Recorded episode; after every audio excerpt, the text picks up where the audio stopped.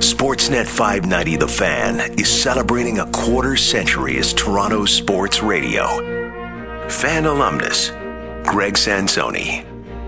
I was there in the newsroom when we launched on September 4th, 1992. Live from the Skydome in Toronto, this is Sports Radio, the fan 1430. All Sports Radio is on the air. Greetings, salutations, best wishes. Good afternoon from Toronto. Bob McCown, Dan Shulman, Mike Inglis around the table. He had all the three leaders of the local sports teams. So he had Cliff Fletcher, Paul Beeston, and Mike McCarthy from the Argos. Those were the three guests. They had a big cake down at uh, Skydome, and that was the launch of the network. And I got to tell you, it was it was so exciting to be there on day one.